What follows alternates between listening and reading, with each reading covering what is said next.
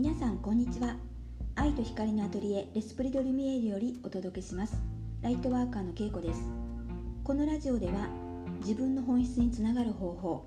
これからの地球を生きるために必要な宇宙と魂をテーマにした内容をフランスからお届けしています。皆さんお元気でしょうか、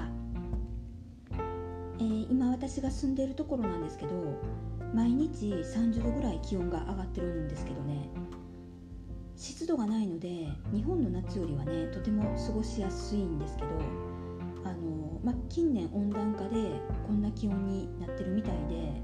もともとはそこまで上がらないあの地域なんですよね。だから冷房がない家が多くて私が今借りてるアパルトマンもあの冷房も扇風機もないのであの日中はね家の中にいると結構暑くなるんですよ。だから公園に行ってねあの日陰のところを探してねあの座ってる方が風もすごく来てあのめちゃくちゃ涼しいのでねあの外に出てるんですけども、まあ、フルーツをね食べたりとか、まあ、水を飲んだりとかして体温調節をしています。日本にいると、まあ、すぐあの冷房に頼ったりとかするんですけどねやっぱりこういうところであの冷房もない扇風機もないってなるとのどうやったら体を涼ませるかなと思ってやっぱいろいろ考えますね。あの結構健康的にあの生活しています。はい、えー、今日のポッドキャストのテーマなんですけども無意識に作り上げている思い込みとはという内容でお話ししようかなと思います。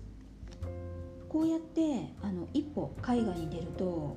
いかに自分が作り上げている思い込みが多いかってことに気がつくんですけど、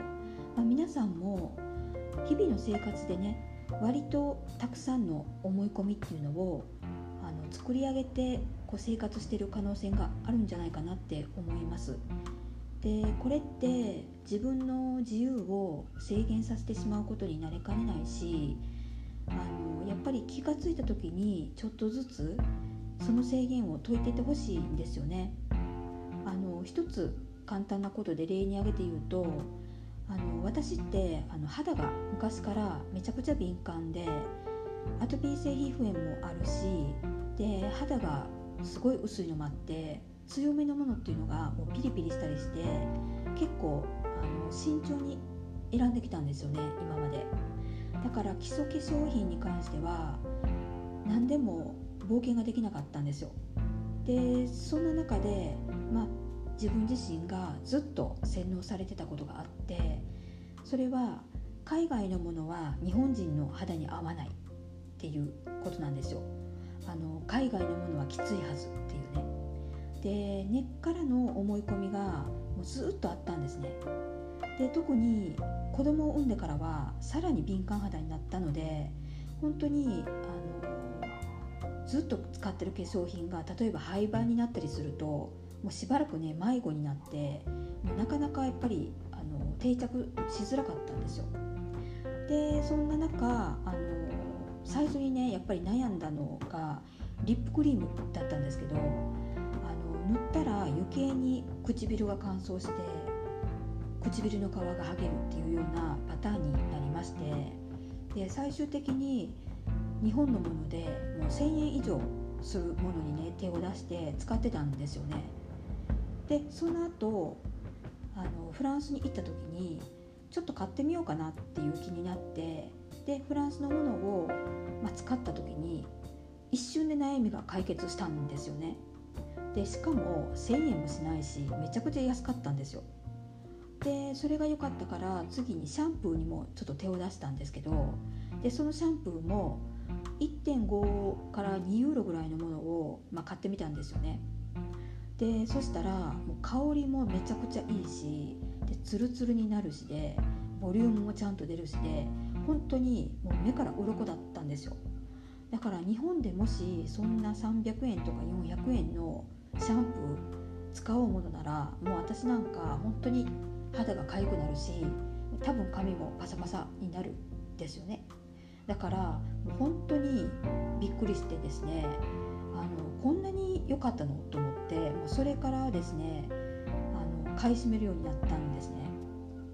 でこの海外のものは日本人の肌に合わないとかいうようなその思い込みをね本当に何年も持ち続けたことにあの本当に損したなって思いました。その海外のものはっていうその大きい一括りにねちょっとしすぎだったんですよね。で、まあ、今回もねあの、まあ、化粧品をいろいろ買ってるんですけどえっと、今滞在するしている場所の前にパリの方にあの2泊だけしたんですけどその時にドミトリーに泊まったんですよ。でドミトリーっていうのはあのバックパッカーの方とかはねよく利用されると思うんですけど寝室もキッチンも共同で暮らす場所で個室がないんですよね。だから普通のホテルよりもお安いんですけど、まあ、初めてちょっとそこに泊まろうかなと思ってちょっと冒険してみたんですけどあの、まあ、みんないい方でいろいろお話をねすることできたんですけどあの他のみんなもあのみんなフランスに来たからにはって言ってもう化粧品をめちゃくちゃ買い込んでたんですよね。だからあもうみんないいと思ってるんだなって思ってすごく納得しました。でいろんなコスメ情報ももらったりして結構この2日間は楽しかったんですけどやっぱり勇気を出していろいろ行動してみたりあと自分の目で確かめるっていうのはね本当に大切なんだなって思いました。思い込みの中の世界で生きてると選ぶっていう選択肢が本当に減ってきますよね。だから人生楽しくなくなってくると思うんですよ。化粧品の中の世界だけでもこうやって思い込みを捨てただけで探せる喜びっていうのも出てきてあのすごい世界が広がった感じなんですよね。で皆さんの中で小さなことでもこういった思い込み作ってないでしょうか？なんかちょっとね冒険してみるっていう勇気もね時には必要なんじゃないかなって思います。今日の話が少しでも参考になればいいなと思ってこのテーマにしてみました。それでは今日はこの辺で終わりたいと思います。次回のポッドキャストでお会いしましょうありがとうございました。